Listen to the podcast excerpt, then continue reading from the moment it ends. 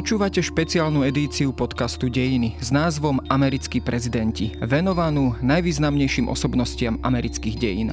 Od Georgia Washingtona a otcov zakladateľov až po Ronalda Reagana a americké víťazstvo v studenej vojne. Od vojny za nezávislosť 13 zakladajúcich štátov až po pozíciu superveľmoci prešli Spojené štáty obrovský kus cesty. Prejdite ju spolu s nami v piatich dieloch, v ktorých si postupne predstavíme ľudí, ktorí sa na krátky čas postavili do čela tejto krajiny a výrazne ovplyvnili jej vývoj. Moje meno je Jaro Valent, som šéf-redaktorom časopisu Historická reví a každý druhý útorok sa spolu pozrieme na jedinečný životný osud.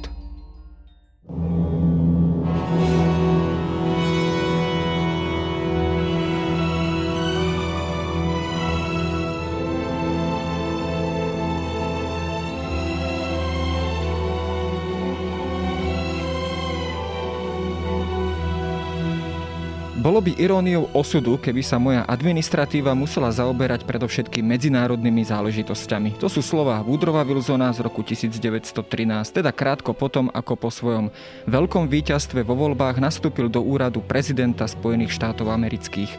Netrvalo to dlho a táto irónia sa nakoniec stala realitou.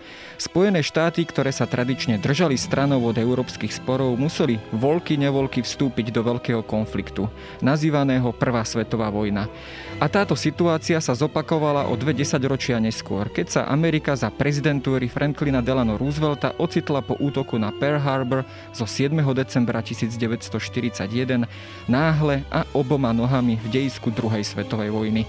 Práve zapojenie tejto krajiny za každým zmenilo európske či východoazijské boisko na skutočne globálne meranie síl.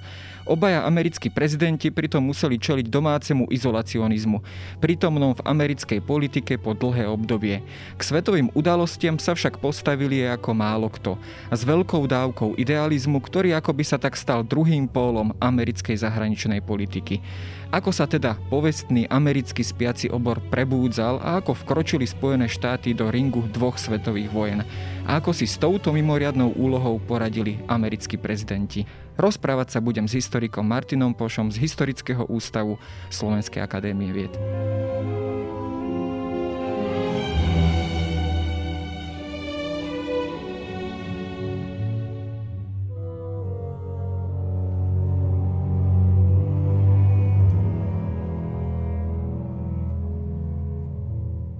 Ono izolacionizmus vychádza už e, nielen z 20. storočia, ale aj e, z 19. storočia dokonca z konca 18. už od čas Georgia Washingtona, ale hlavne takým tým zlovým momentom je Monroeová doktrína, ktorá vlastne bola prijatá v roku 1823 a naznačovala to, že by Spojené štáty americké vo svojej zahraničnej politike sa nemali miešať do udalostí, ktoré sa dejú na tzv. starom kontinente, teda v Európe.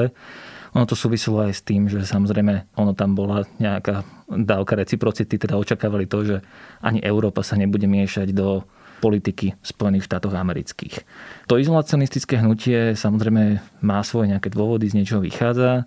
Ale keď sa rozprávame o Woodrowovi Wilsonovi a hlavne potom o Franklinovi Delanovi Rooseveltovi, tak hlavne pred začiatkom druhej svetovej vojny je veľmi komplikujúce, pretože komplikuje situáciu pre štáty, ktoré bojujú s agresorom. Napríklad, že vlastne tam máme rôzne napríklad Neutrality Acts, o ktorých sa dnes budeme asi rozprávať, ktoré v konečnom efekte tento izolacionizmus zvýhodňoval agresorov na úkor štátov, ktoré boli napadnuté. Koniec koncov vlastne táto dilema bola v Spojených štátoch amerických vždy e, v podstate na, na pretrase a na stole, pretože samozrejme, hoci sa tak povediac trošku separovali Spojené štáty, určite veľmi pozorne sledovali udalosti, predovšetkým na starom kontinente. To je teda aj prípad prvej svetovej vojny, alebo teda toho prvého globálneho konfliktu. Tam naozaj došlo e, k tomu teda, že tie Spojené štáty e, boli do tejto vojny v podstate zatiahnuté. Je samozrejme ten známy prípad potopenia veľkej dopravnej lode v roku 1915 pri írskych brehoch Lusitánie, kde teda samozrejme na palube bolo množstvo amerických občanov. To vyprovokovalo teda postupne samozrejme aj samozrejme ďalšie akty agresivity zo strany teda nemeckej vojnovej mašinérie vyprovokovalo teda vyhlásenie vojny Wilsonom v roku 1917.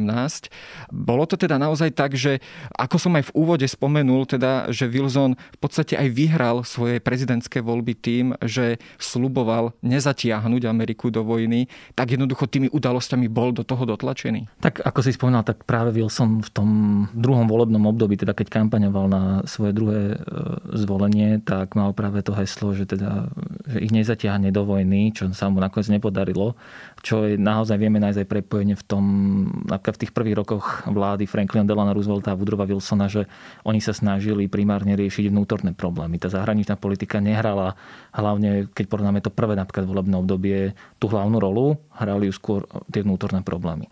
Situácia sa však tak vyvíjala na frontoch v Európe, a možno sa nepovedal v Európe, ale v Atlantiku, lebo jeden z tých hlavných bodov, ktoré vlastne určovali tú zahraničnú politiku Spojených štátov amerických, bolo aj neobmedzená ponorková vojna, ktorú vlastne nemecké námorníctvo viedlo práve v vodách Atlantiku a boli zasahované aj americké lode, obchodné konvoje a tak ďalej. Toto nenapomohlo nejakému pohľadu na Nemecko a teda štáty, teda Rakúsko, Horsko a tak ďalej, ktoré bojovali proti štátom dohody. A teda môžeme sa rozprávať o tom, že aj tieto okolnosti vlastne dotlačili Woodrowa Wilsona k tomu, že sa vlastne rozhodol vstúpiť do bojov Prvej svetovej vojny. Na druhej strane sa situácia aj trošku mení v Európe, kde práve napríklad v Rúsku padne carský režim a už sa teda nejedná naozaj o nejaké utlačiteľské impérium, ale je tam vlastne to krátke intermezo ešte predtým, ako sa dostanú bolševici k moci. Takže je tam aj taká tá vidina naozaj toho idealizmu, že vlastne sa ide nejak, keby som to tak veľmi zjednodušene povedal, zlepšovať svet. A to je tých legendárnych 14 bodov Woodrowa Wilsona, kde nájdeme napríklad tú myšlienku ako seba určenia, ktoré pre teda hlavne pre neskorší vývoj Československa bolo veľmi dôležité ale nájdeme tam aj prestanie používania tzv. tajnej diplomácie, že by mali byť otvorené medzinárodné zmluvy, mali by byť slobodná plavba na moriach, ale aj odzbrojenie a odstranenie nejakých obchodných prekážok. Práve Wilson si dovolím povedať, že on v tom, že vlastne vstúpi, vstúpia Spojené štáty americké aj do tej vojny, tak jednak pokúsia sa ukončiť ten konflikt, zastaví sa aj ten boj v Atlantiku a zároveň budú v pozícii, kedy môžu vlastne presadiť tieto ideály v celosvetovom meritku. Čo sa vlastne aj pokúšali s čiastočnými úspechmi potom vo Versailles, vo Francúzsku, ale treba spomenúť, že jeden z najdôležitejších bodov je vytvorenie spoločnosti národov a práve ten sa Sice sa spoločnosť národov vytvorila, ale nebolo to dostatočne úspešné. Wilson tým, že vlastne nachádzal sa v Európe na starom kontinente, tak nemal toľko možností vysvetľovať aj svojim voličom a ďalším obyvateľom Spojených štátov amerických svoje kroky a aj ciele, ktoré sa snaží presadiť v rámci mierových rokovaní. A zároveň mnohí predstaviteľe, a nielen izolacionistického hnutia, vnímali spoločnosť národov ako niečo, čo bude príliš zväzujúce v rámci zahraničnej diplomácie pre Spojené štáty a neboli s touto myšlienkou veľmi nadšení. President and Mrs. Wilson. He represented world idealism and fought for the League of Nations as a guarantee of peace.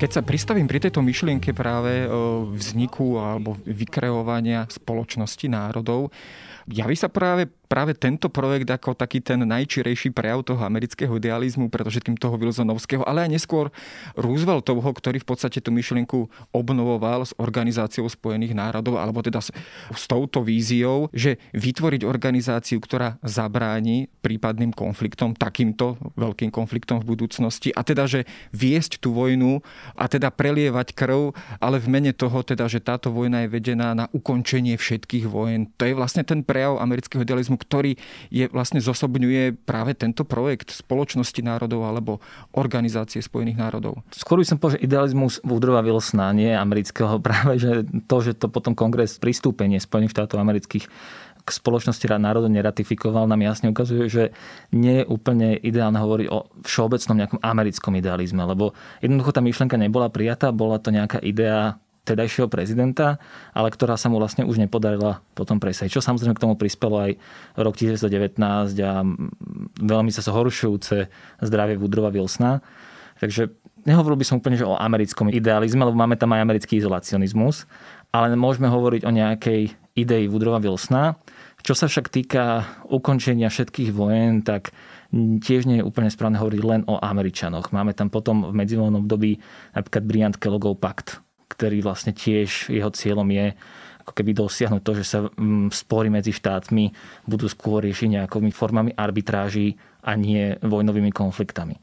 Ako však vieme, tak medzivojnové obdobie je pomerne ironický názov na obdobie, keď sa viedlo nielen v Európe, ale aj celkovo vo svete desiatky vojenských konfliktov a keby sme zaratali aj rôzne menšie potičky, tak sa naozaj rozprávame o stovkách. Takže tam tá idea, aby tzv. veľká vojna bola tá vojna, ktorá ukončí všetky vojny, bohužiaľ mala veľmi krátke trvanie, dovolím si v dĺžke vyslovene pár týždňov, ak nie mesiacov, keď si vezmeme, že sa bojovalo v ruskej občianskej vojne, máme tam Československo, Polský, Sporotešinsko a tak ďalej. To ani nemusíme ísť veľmi ďaleko zo strednej Európy. Ty si samozrejme spomínal Wilsonových 14 bodov. O nich sa myslím, že francúzsky premiér Clemenceau vyjadril, že trošku sa nad nimi pochechtával a teda hovoril, že človek nie je schopný dodržiavať 10 božích prikázaní. Nie je to ešte nejakých 14 bodov prezidenta Wilsona. A on teda nepochodil vlastne s týmto svojim prístupom a s týmito svojimi očakávaniami ani na tej Versajskej konferencii a v podstate teda, ako si spomínal, ani doma. Čo sa stalo v tej americkej spoločnosti, teda nielen na konci prvej svetovej svetovej vojny, ale povedzme aj v tom nasledujúcom období v tých 20 30 rokov, že teda e, Amerika sa opäť stiahla a opäť vlastne prepadla ako keby k tomu, k tomu starému izolacionizmu. Ja by som sa ešte vrátil k tomu Parížu. No, to, že George Clemenceau a David Lloyd George neboli veľmi nadšení s nejakými ideami seba určenia, alebo že si teda nevedeli predstaviť, že ako by to fungovalo, je e, do istej miery z ich pozície absolútne pochopiteľné. Ešte v tomto období sa rozprávame o dvoch koloniálnych veľmociach, a tam je, samozrejme, právo na seba určenie platilo v Strednej Európe, ale dovolím si že Veľká Británia nemala veľký záujem poskytnúť právo na seba určenie Írom. Takže tam ten nejaký ten bezbrehý idealizmus je o tom, že vlastne všade na celom svete budú mať všetky národy právo na seba určenie, sa rozhodne nemohol stretnúť s pochopením ani Lloyda Georgia, ani e, Clemenceova, čo súvisí zároveň aj s tým, že tí americkí diplomati, keď prišli do Európy, tak oni naozaj zase nechápali ani komplexnosť tých problémov Európy, keď oni, keď si pozrieme aj ako sú premiešané rôzne územia v Európe ešte v tom období. Iba si vezmeme, že vyhnanie Nemcov napríklad e, je až vec, vecou druhej svetovej vojny, takže máme naozaj aj veľké kolónie Nemcov v strednej Európe, aj východnej, tak naozaj to je veľmi komplikovaná situácia, ktorá sa jednoducho nedá vyriešiť tým, že časť obyvateľstva sa rozhodne pre seba určenie a neboli tu jednoducho iba nejaké jednotlivé kompaktné územie, na ktorom by sa nachádzalo samostatné nejaké, nazvime to autochtónne obyvateľstvo. Toto proste nebola situácia v Európe a preto oni aj ako veľmi kriticky a dovolím povedať, že do značnej miery aj realisticky pozerali na tieto plány na seba určenie, ktoré uspeli tam, kde to pokladali za vhodné a kde vlastne to vyhovovalo aj ich záujmom. No, k tomu idealizmu alebo k týmto myšlienkam sa tak pristupovalo, tak povedať, aj tak inštrumentálne. Hej. To znamená, že právo na seba určenie tých národov, ktoré boli povedzme spojenecké s tou výťaznou stranou a podobne. Keď sa ale pozrieme do tej Ameriky, tam je teda pozorúhodná vec, že aj v prípade Wilsona, aj v prípade Roosevelta išlo teda o demokratických kandidátov a teda títo demokrati sa o slovo a teda aj o moc, o administratívu prihlásili v podstate po dlhom období vlády republikánskej strany, ktorá mala naozaj takéto dominantnejšie postavenie v tých časoch v Amerike. S akým programom oni vlastne vyhrali? Predovšetkým, keď sa zameriame na toho Roosevelta, on prišiel naozaj v tých kritických chvíľach. Čo vlastne toto demokratické víťazstvo vlastne v americkej spoločnosti prinieslo? Tak hlavne Roosevelt je prvý demokratický prezident po tom, ako vlastne skončilo volebné obdobie Woodrowa Wilsona. A je tam aj prepojenie, že práve Roosevelt, on aj pôsobil v tej Wilsonovej administratíve. Takže my vlastne, my ich často ako keby vidíme ako keby nejaké dve oddelené entity, ale ono v tej politike sú často vlastne aj tí mladší príslušníci tej budúcej generácie politikov aktívni už počas tých rôznych administratív tých daných prezidentov. No a keď sa spomínal s tým, že s čím prišiel Roosevelt, treba hlavne povedať, čo sa stalo predtým. A to bola veľká hospodárska kríza, ktorá veľmi tvrdo zasiahla Spojené štáty americké, samozrejme aj celý svet. A to, s čím vlastne Roosevelt prišiel, tak to je naozaj ten jeho legendárny New Deal. Poviem otvorene, že keby sme sa mali rozprávať o všetkých jeho aktivitách, tak to máme na jednu celú reláciu. Ale Roosevelt vlastne sa snažil vytvoriť z pozície štátu dostatok možností pre obyvateľstvo, aby znížil nezamestnanosť rôznymi spôsobmi. Napríklad sa v štátoch Nedávno sme sa tu napríklad rozprávali my dvaja spolu o Michaelovi Strankovi, on ako o Mariňákovi, ktorý vlastne stýčil tú vlajku na Iwo Jime. No on ešte predtým, ak vstúpil na, do Marine Corps, tak pracoval práve v rámci štruktúr, ktoré sa vytvorili vďaka New Dealu, teda on napríklad staval cesty, pracoval ako pri stavbe ciest. Potom sa stávali vodné nádrže, alebo teda priehrady, pardon.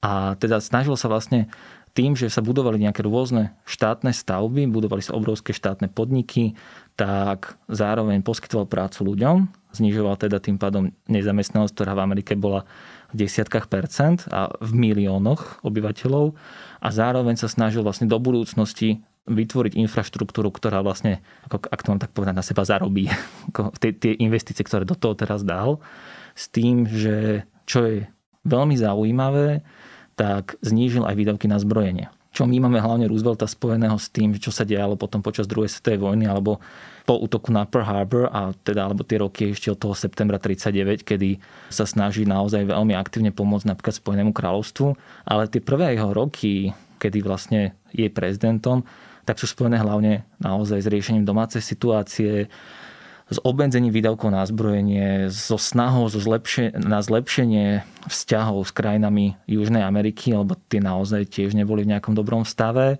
A taktiež my často dnes napríklad hodnotíme 100 dní premiéra prezidenta v rôznych krajinách, tak toto práve vychádza z tých, také veľmi agilnej činnosti Franklina Delana Roosevelta počas tých jeho prvých 100 dní, kedy prijal naozaj veľký počet zákonov. Takže samozrejme nebol to len Roosevelt, on mal klub okolo seba spolupracovníkov, vedcov, intelektuálov, ktorí vlastne mu samozrejme s týmito vecami pomáhali. Nedá sa, ho, nedá sa to ani predstaviť, že by jeden človek vlastne dokázal zorganizovať celú predstavu New Dealu alebo vlastne ďalšie aktivity, aj čo sa týka neskôršej zahraničnej politiky. A zároveň Roosevelt veľmi dobre využil modernú techniku danej doby a to bolo rádio existovala relácia, kde vlastne Roosevelt priamo rozprával sa to ako rozhovory pri krbe, pri ohni, kde vlastne Roosevelt rozprával o tom, o svojej činnosti, o svojej politike, ale o tom vlastne priamo poslucháčom. Čo bola výborná vec aj v čase, keď vlastne to obyvateľstvo nebolo dostatočne napríklad solventné na to, aby si každý mohol kúpiť noviny a tak ďalej. Však rozprávame sa napríklad o období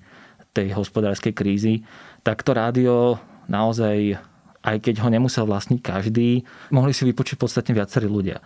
A zároveň tým obišiel nejaké možné komplikácie spojené s tým, že kto vlastnil dané médiá a tým pádom vlastne cez to rádio sa mohol prihovárať priamo občanom. I want to talk for a few minutes with the people of the United States about banking. To talk with the comparatively few who understand the mechanics of banking No dá sa povedať, že to bolo vlastne prvé naozaj masové médium, Áno. ktoré sa teda takto prihováralo ľuďom a teda aj on sa mohol týmto spôsobom k ním prihovárať. Keď sa ale pozrieme ešte na tie opatrenia, e, predovšetkým Roosevelta, ale povedzme aj čiastočne aj Wilsona, tak sa to tak zdá, že naozaj ako keby to bol určitý zásah štátu do toho aj ekonomického života, ktorý tam dovtedy viac menej fungoval na princípe voľného trhu, ktorý ale práve povedzme v tých 30. alebo koncom 20. rokov ako keby zlý zlyhal, hej, ako keby teda veľká hospodárska kríza bola prejavom určitej dysfunkcie toho systému. Je to teda práve tento prístup, teda, že štát teda hrá v spoločnosti väčšiu úlohu, ale nielen povedzme v tých ekonomických podobách, ale keď sa bavíme o Wilsonovi, tak vlastne on priznal vlastne volebné právo ženám, teda tam boli aj určité kultúrne, mentálne, spoločenské zmeny. Je to vlastne opäť tento prístup, s ktorým teda títo dvaja prezidenti prišli a ktorého sú, tak povediať, s autormi? Áno, oni snažili obidvaja vlastne vytvoriť v určitých aspektoch ekonomiky, nie v celej ekonomiky, istú formu regulácií, čo zo spätného pohľadu je absolútne pochopiteľné, nakoľko tam išlo napríklad o kampane proti vznikaniu rôznych trastov, ktoré ako ja nie som ekonom, takže si netrúfnem komentovať ekonomické ako fakty, ale napríklad tam išlo o kampaň proti vytváraniu rôznych trastov, ktoré následne to, že sa vlastne spojilo niekoľko firiem, mohli veľmi aktívne využívať vo svoj prospech na trhu a tým pádom je otázne, či naozaj ešte potom sa mohol rozprávať o tzv. slobodnom alebo voľnom trhu a o tej neviditeľnej ruke trhu. A to už si dovolím povedať, to už je skôr otázka na ekonómov. V tých ďalších rokoch Roosevelt naozaj tú ekonomiku rozbehol aj vďaka takým projektom, ktoré si spomínal veľká stavba ciest, vodných priehrad, elektrární a podobne. Dá sa povedať, že už teda na konci 30. rokov to bol naozaj populárny prezident, možno aj vďaka teda tým svojim prejavom v rádiu, ale možno to svedčí, e, alebo v prospech tohto možno svedčí fakt, že bol štyrikrát vlastne zvolený za prezidenta, ako teda jediný spomedzi všetkých prezidentov. Bol teda naozaj Roosevelt ľudovým prezidentom, mimoriadne populárnym prezidentom? Tá popularita sa budovala postupne, aj keď keď e, treba povedať, že už aj tie voľby, vlastne, ktoré prvýkrát vyhral, naozaj vyhral pomerne drvivo. Zároveň je to logicky pochopiteľné. Naozaj tými aktivitami toho New Dealu a stavby všetkých tých ďalších priehrad, ciest a tak ďalej, čo sme už spomínali, tak sa poskytovala práca ľuďom a postupne samozrejme sa zlepšovala ich situácia. Tá Rooseveltová tretia kandidatúra je veľmi dôležitá. Odohrala sa v roku 1940, ktorý bol zlomovým momentom pre dejiny druhej svetovej vojny v tom teda kontexte, že e, je to v období, keď je porazené Francúzsko, teda štát, ktorý naozaj mnohí sa spoliehali, že práve Francúzsko zastaví ten príval nemeckých jednotiek a teda ako je všeobecne známe, tak Francúzsko je porazené v priebehu 6 týždňov. Takže naozaj tá situácia je pomerne zlá a Roosevelt vlastne aj tam sa pripisujú nejaké úvahy, že on si vlastne uvedomoval tú hrozbu, ktoré nacistické Nemecko predstavuje. A zároveň ako keď sa pozrieme na všetky dohody a zmluvy, ktoré predtým podpísal Adolf Hitler a nedodržali ich, tak aj Rooseveltovi bolo jasné, že v prípade akejkoľvek dohody s Adolfom Hitlerom a s nacistickým Nemeckom, tak tá dohoda platí len do toho momentu, dokým to nacistickému Nemecku bude vyhovovať. Bola tam povedzme u Roosevelta badateľná už teda pred rokom 1941 snaha zapojiť sa viac do tohto svetového konfliktu, teda nielen povedzme vojensky priamo, ale teda inými cestami, ktoré teda mu boli ešte ako tak otvorené, respektíve do akej miery mu zväzoval vlastne ruky dovtedajší ten tradičný americký izolacion protekcionizmus. Tak ja si dovolím povedať, že Roosevelt išiel na absolútnu hranu toho, čo znamenalo, že nevyhlásiť vojnu, ale zároveň pomôcť ako hlavne Veľkej Británii, ale po júni 41 aj napríklad Sovietskému zväzu a ešte predtým aj teda Číne. Čo mu zväzovalo ruky, ja som to spomenul už na začiatku relácie, tak to boli Neutrality Acts. Oni boli prijaté vlastne s tým cieľom, že sa nebudú vyvážať, predávať zbranie zo Spojených štátov amerických. Nájdeme tam veľmi také emotívne tvrdenia ako obchod so smrťou, v konečnom efekte áno, zbranie sa prestali vyvážať, ale dôsledok to malo taký, že napríklad španielské republikáni, ktorí vlastne bojovali proti Frankovi, tak nemohli kúpiť zbranie zo Spojených štátov amerických. Svojím spôsobom to zvýhodňovalo agresora, nakoľko agresor pred tým, ako sa rozhodne zautočiť, tak samozrejme si pripraví nejaký arzenál a ten štát, ktorý je napadnutý, tak obrovský potenciál, ktorý naozaj americký trh predstavuje, mu bol uzatvorený. To sa však podarilo zmeniť Rooseveltovi e, na, v druhej polovici roku 1939 a to je napríklad potom vlastne neskôr, sa príjme aj koncept cash and carry. Pre posluchačov cash carry je koncept taký, že vlastne si môžu štáty za tvrdú menu, za valuty alebo zlato alebo a tak, a tak ďalej kúpiť zbranie, výstroj, techniku a sami si, musia si pre ňu prísť do Spojených štátov amerických a vlastne musia si ju aj odviesť ale môžu si tie zbranie kupovať, čo bol naozaj obrovská výhoda pre spojencov, hlavne pre Veľkú Britániu a to už ani nehovoriac o tom, že neskôršie prišla, ale stále ešte pred vstupom Spojených štátov amerických do vojny, koncept land and lease, teda vlastne akoby nejakého dlhodobého prenajmu týchto strojov.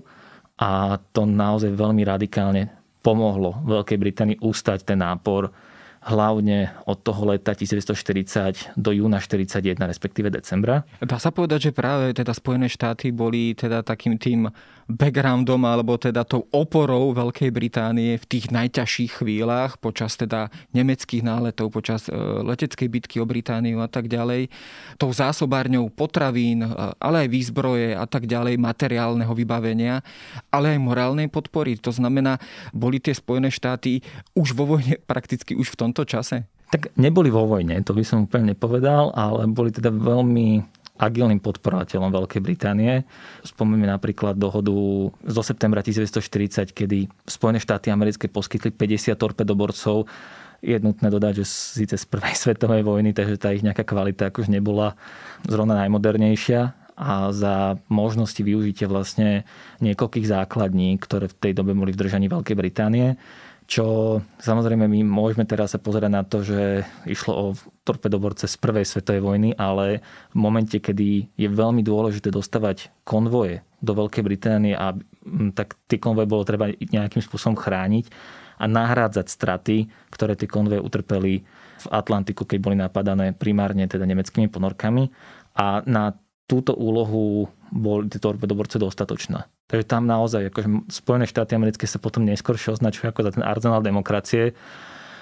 Oni tým arzenálom boli ešte aj predtým, ako vlastne v decembri 41 vstupujú do vojny. Môžeme si aj vlastne spomenúť e, august 41, kedy sa vlastne Winston Churchill stretne s Franklinom Delanom Rooseveltom. Je to august, teda ešte je to stále niekoľko mesiacov predtým, ako je napadnutý Pearl Harbor a stretnú sa vlastne na Newfoundlande a príjmu teda diskutujú o Atlantickej charte. Vlastne o budúcnosti Európy a sveta po ukončení bojov druhej svetovej vojny, kde vlastne naozaj zase tam máme tú vec toho samourčenia národov, ale zároveň tam máme aj globálnu spoluprácu a tak ďalej. Takže naozaj sa nedá hovoriť o nejakej aktívnej činnosti Američanov len po tom, ako vlastne boli oni napadnutí, ale aj v tom období od roku 40 až po december 41 aj ten september 39 sú tam veľmi dôležité momenty, kedy vlastne podporujú tých svojich budúcich spojencov.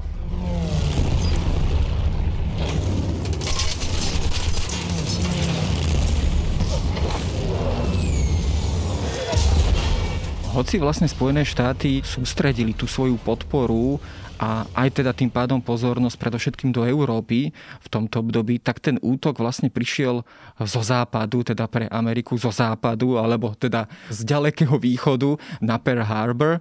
Bol tento útok teda naozaj nečakaný? Teda bola, tá sústredenosť bola natoľko koncentrovaná teda naozaj na, na tú Európu a vojnové udalosti v Európe, že tento teda prekvapivý útok e, Američanov naozaj teda natoľko bol šokujúci, že jednoducho ich proste jednoducho zaskočil a nečakala teda ani americká administratíva útok práve z tejto strany. Tak tam hlavne, čo sa týka útoku na ďalekom východe, teda z našej pozície, alebo teda na západ od Spojených štátov amerických, tak tam ide hlavne o značné zlyhanie spravodajských inštitúcií, kde naozaj, lebo tá situácia, my si to často vlastne predstavíme, ako keby ten konflikt začal v decembri 1941. Len tie zhoršujúce sa vzťahy medzi Japonským cisárstvom a Spojenými štátmi americkými nájdeme už od začiatku 30. rokov 20. storočia, od invázie do Mančúska, vytvorenia toho babkového štátu Manžukuo a hlavne potom neskôršie od útoku na Čínu. Pretože my sme často, my tak ako keby rozdielime tie dejiny druhej svetovej vojny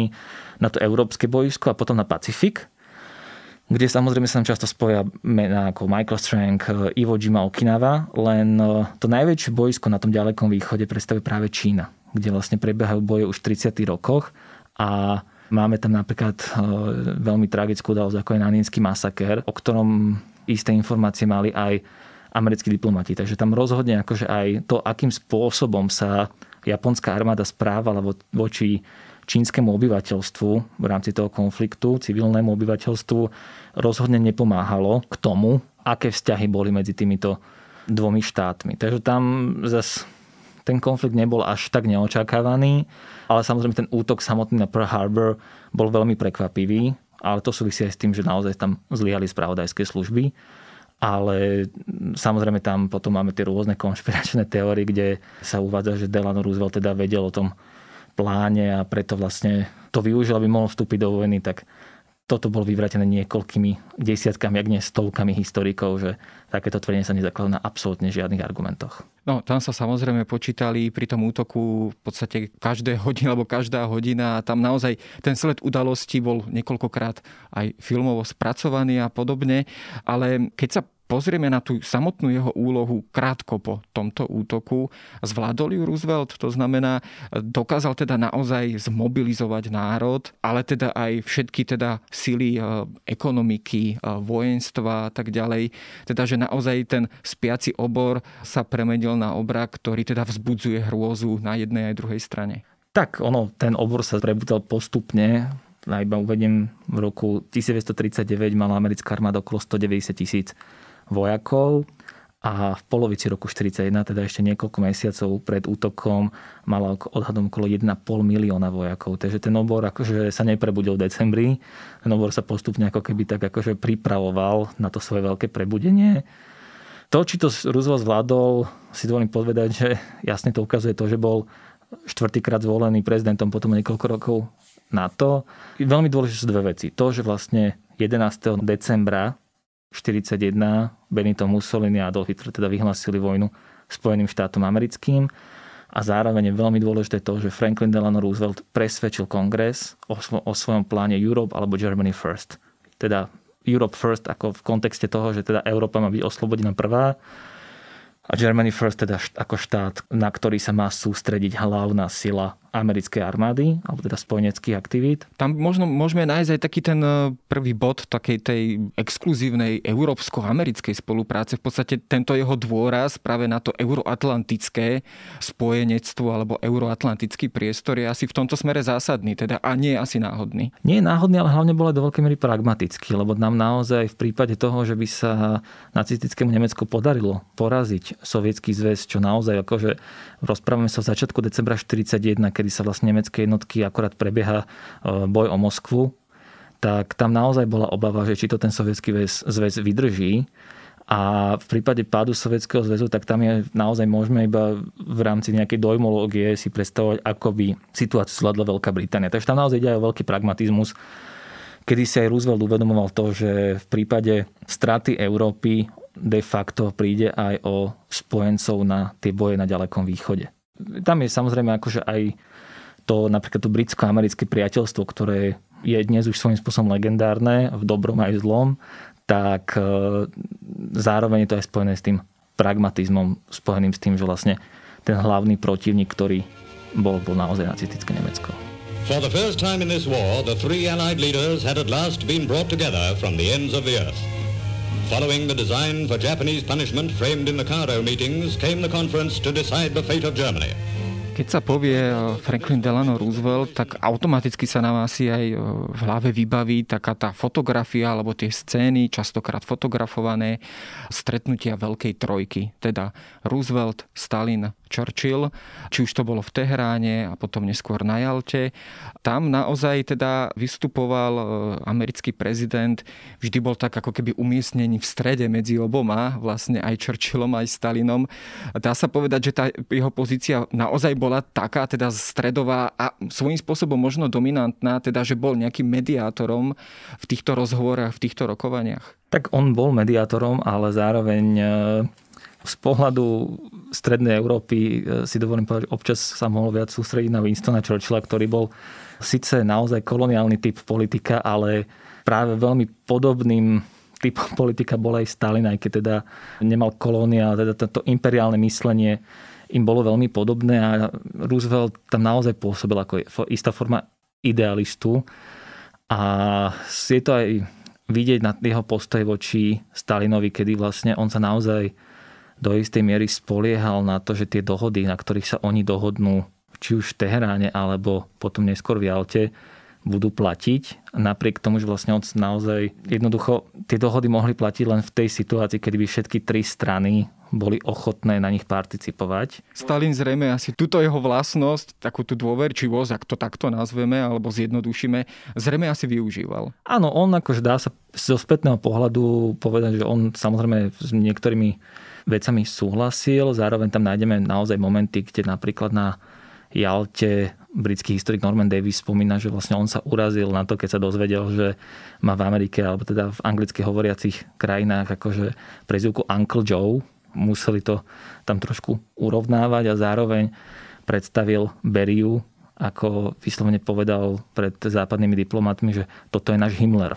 Takže on sa akože naozaj ako netváril, že by išlo nejakého demokratického politika.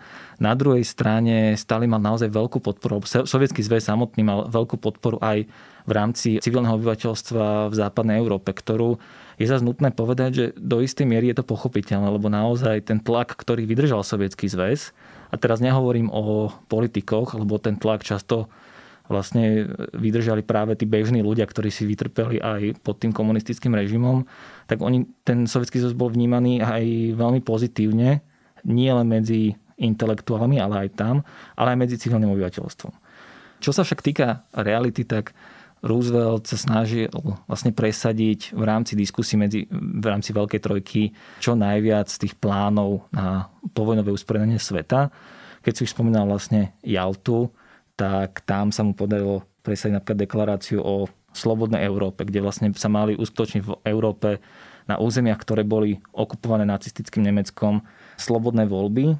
Tu je veľmi dôležité, že na územiach, ktoré boli okupované nacistickým Nemeckom, lebo tá realita bola taká, že nie všetky územia, ktoré boli okupované počas druhej svetovej vojny, sa dočkali oslobodenia po skončení tohto konfliktu. Spomenieme si napríklad pobaltské štáty, ktoré okupoval teda Sovietský zväz až teda do 90. rokov. Takže tam naozaj tá politika nachádzala svoje limity v tom, že vlastne my tie ideály, aj to budovanie toho povojného sveta sa dialo iba na určitej časti Európy. Jedným z takých limitov bol asi ešte aj pakt Ribbentrop-Molotov a takéto rozdelenie vlastne Európy medzi Hitlerom a Stalinom a teda to, že vlastne tie oblasti spomínané po Baltie, ale teda aj povedzme západná Ukrajina, Bielorusko, to boli už veci, ktoré, o ktorých sa nediskutovalo, to si Stalin tak povediať zobral hneď. To by bola na samostatnú debatu to, to, o ako, ono, ono sa vojne. to trošku diskutovalo, ale samozrejme ako je to podstatne komplikovanejšia vec, ale zároveň to ukazuje aj tie limity, že napriek tým ideálom, ktoré vlastne sprevádzali hlavne politiku Franklina Delana Roosevelta, tak e, bohužiaľ tá nejaká politická realita im umožnila vlastne sa ako byť aplikované len do nejakej určitej hranice. Čo súvisí vlastne aj dnes, že my máme nejaké rôzne medzinárodné dohody, ale tie zďaleka nie sú vo všetkých krajinách dodržiavané tak, ako vlastne by mali byť. No, konec koncov ani táto dohoda o slobodných voľbách nakoniec realizovaná v polovici Európy, alebo teda v tej časti, ktorú oslobodila Červená armáda, prakticky v podstate ani dodržianá, alebo zväčša dodržianá veľmi nebola. Možno s malou výnimkou Československa, aj to teda iba na krátky čas. Keď sa ale pozrieme opäť na postavu e, Roosevelta, tak často sa hovorí, a možno, že je to taká skôr bajka alebo mýtus, o tom, že už on vlastne v tom závere aj na Jalskej konferencii už pociťoval aj teda nejakú osobnú únavu, alebo teda fyzickú únavu, bol chorý, a teda chorlavel, a teda, že nedokázal práve z týchto zdravotných dôvodov vzdorovať povedzme Stalinovi viac, ako by to robil povedzme v takom nejako, v nejakej lepšej kondícii. Je na tom niečo pravdy, alebo je to naozaj z ríše fantázie alebo nejakých historických fabulácií? Je to síce možné, nakoľko naozaj ten Rooseveltov stav sa zhoršoval. Na druhej strane, keď sa pozrieme na to vlastne napriek všetkým tým limitom toho idealizmu, ktoré som spomínal, čo sa Rooseveltovi podarilo presadiť na Jalte, tak si dovolím povedať, že to nie je zase činnosť chorého muža, ktorý by si akože nevedel povedať to, čo chce, alebo teda, ktorý by akože nevedel, čo chce dosiahnuť. Na druhej strane samozrejme v prípade, že by sa mu ten jeho zdravotný stav nezhoršoval, tak je možné, že by presedel toho viacej, ale to je naozaj, by som povedal, skôr taká nejaká dojmológia, ktorú akože ako historici by sme nemali robiť. A nevieme to hlavne nejakým spôsobom už potom overiť a verifikovať a vyvodiť z toho záver. Keď si ale zhodnotíme vlastne prezidentúru oboch týchto prezidentov, akým spôsobom zmenila Ameriku a vlastne postavenie Ameriky vo svete. Teda platí takéto možno vstupné tvrdenie, že vlastne s týmito dvoma prezidentmi, s Wilsonom a Rooseveltom vlastne tá Amerika naozaj vstúpila na tú svetovú globálnu scénu a teda vstúpila na ňu naozaj takým tým hlučným, pevným, tvrdým krokom, ako teda svetová superveľmoc. Tak súvisí to nielen s prezidentmi, ale áno, stalo sa to hlavne za ich vlád. Súvisí to hlavne s tým, že Spojené štáty americké v obidvoch svetových konfliktoch mali obrovskú výhodu a to je ich vzdialenosť od tých bojísk, ale hlavne aj od tých ich potenciálnych nepriateľov. Samozrejme, nemecká diplomácia v prvej svetovej vojne tam sa pokúšala diskutovať s Mexikom, že či náhodou by nemalo záujem vstúpiť do vojny proti Spojeným štátom americkým, čo potom aj neskôršie veľmi poburilo americkú verejnosť. Ale to bola naozaj obrovská výhoda, že vlastne oni boli ten arzenál tých svojich spojencov, ktorým vlastne tie zbranie a výstroj vyrábali, predávali, alebo teda neskôršie poskytovali v rámci Leden Lease. Zároveň teda tá ich ekonomika rástla vďaka tomu, že vlastne bola pracovná sila a hlavne boli obrovské odbytiska. Zároveň sa nemuseli vyrovnávať s tým, samozrejme teraz nemyslím Pearl Harbor, ale keď to porovnáme so stratami, ktoré malo Francúzsko a Veľká Británia napríklad, či už e, v prvej svetovej vojne, čo sa týka tých zákopových vojn, alebo potom aj neskôr druhej svetovej vojne, ako bombardovanie Londýna, ten legendárny Blitz, tak sa jednoducho Spojené štáty americké nemuseli s týmito problémami vyrovnávať, čo samozrejme veľmi ako pomohlo tomu nejakému ich ekonomickému, by sa nazval boostu v tej prvej polovici 20. storočia a zároveň veľmi im pomohlo aj v ich pozícii super, a dnes už naozaj zatiaľ stále len jedinej superveľmoci, to, že sa rozpadli koloniálne impéria, hlavne nielen holandské, ale hlavne francúzske a imperium Veľkej Británie a tým pádom vlastne naozaj nemali konkurenta. No a od tej chvíle naozaj už sa o Spojených štátoch hovorí ako o superveľmoci, ako o jednom z dvoch hlavných hráčov svetovej politiky. To už je ale debata, ktorú rozoberiem s ďalším hostom pri ďalšom podcaste tejto špeciálnej série. O vstupe Spojených štátov do svetovej politiky som sa dnes ale rozprával s historikom Martinom Pošom. Ďakujem.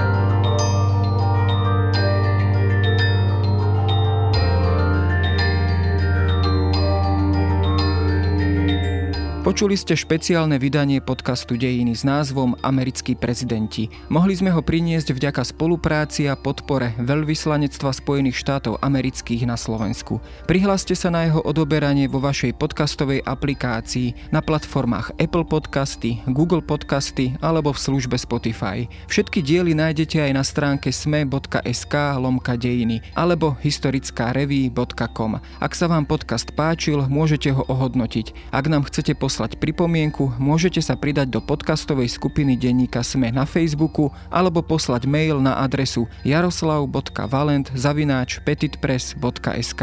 Ja som Jaro Valent a na výrobe tohto podcastu sa podielala aj Jana Maťková.